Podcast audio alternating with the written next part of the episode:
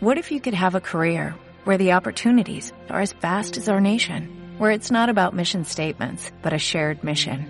At U.S. Customs and Border Protection, we go beyond to protect more than borders, from ship to shore, air to ground, cities to local communities. CBP agents and officers are keeping people safe. Join U.S. Customs and Border Protection and go beyond for something far greater than yourself.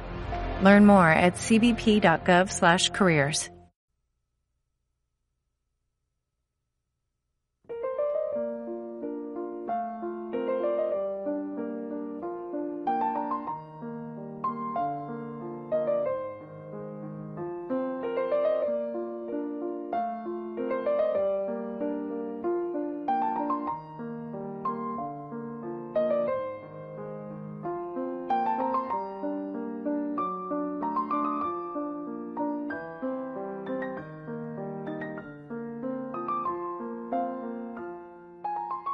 Amigos, bienvenidos. Estamos en el tercer domingo de Pascua y como siempre nos acercamos a la palabra de Dios para que nos ilumine, pero con ese objetivo que ya les he repetido varias veces. El objetivo es saber lo que quiere el Señor que hagamos y la palabra nos lo enseña para hacerlo por amor a Él, por agradecimiento a Él.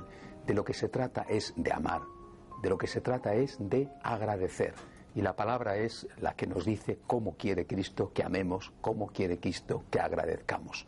También, eh, como ustedes alguna vez me lo preguntan, les recuerdo que estos comentarios están en uno de los libros que, que escribí hace años, Oraciones para recuperar la esperanza, que está editado por San Pablo. Vamos a comenzar el comentario de hoy escuchando lo que nos dice el Señor en el Evangelio. Es del Evangelio de San Lucas. Entonces, les abrió el entendimiento para comprender las escrituras y añadió, así estaba escrito, el Mesías padecerá, resucitará de entre los muertos al tercer día, y en su nombre se predicará la conversión y el perdón de los pecados a todos los pueblos. Bueno, vemos a Jesús, es un texto que habla, que Cristo habla, ¿verdad?, antes de su muerte y de su resurrección, aunque estemos ya en Pascua, vemos a Jesús indicando claramente a los suyos cuál iba a ser el sentido de su muerte, para qué iba él a morir, para la conversión de los hombres, para el perdón de los pecados de los hombres. Es decir, Cristo no ha muerto inútilmente, no ha muerto para nada, ha muerto con un objetivo, salvarnos a todos nosotros, perdonarnos de nuestros pecados. Y no sé si se acuerdan del tema de la semana pasada, hablábamos de la paz, hablábamos de una paz que Dios ha puesto en nuestros corazones precisamente porque nos ha perdonado los pecados. Pues bien, esa paz que Dios ha puesto en nuestros corazones, les decía a ustedes la semana pasada, nosotros tenemos que transmitirla a los demás. Y les citaba la hermosa oración de San Francisco de Asís, Señor, donde haya odio, ponga yo amor, donde haya rencor, ponga yo perdón. Que no me empeñe tanto en ser comprendido como en comprender, en ser amado como en amar. Es decir, donde haya odio, donde haya rencor, Señor, ayúdame a poner yo todo lo contrario. Y por lo tanto, si yo sé que el objetivo de Cristo es el perdón de los pecados y que Cristo ha muerto para el perdón de los pecados, lo que yo tengo que hacer, mismo que hablábamos la semana pasada de la paz, decimos ahora esta semana a propósito del perdón. Lo que yo tengo que hacer es extender la paz de Cristo, extender el perdón de Cristo. Extender el perdón perdonando. Extender el perdón pidiendo perdón. Tenemos que convertirnos no solo en instrumentos de paz, sino también en instrumentos de perdón. Tenemos que convertirnos en personas que perdonan y que piden perdón, que predican el perdón, que ejercitan el perdón. Esto no es sencillo, probablemente es la cosa más difícil.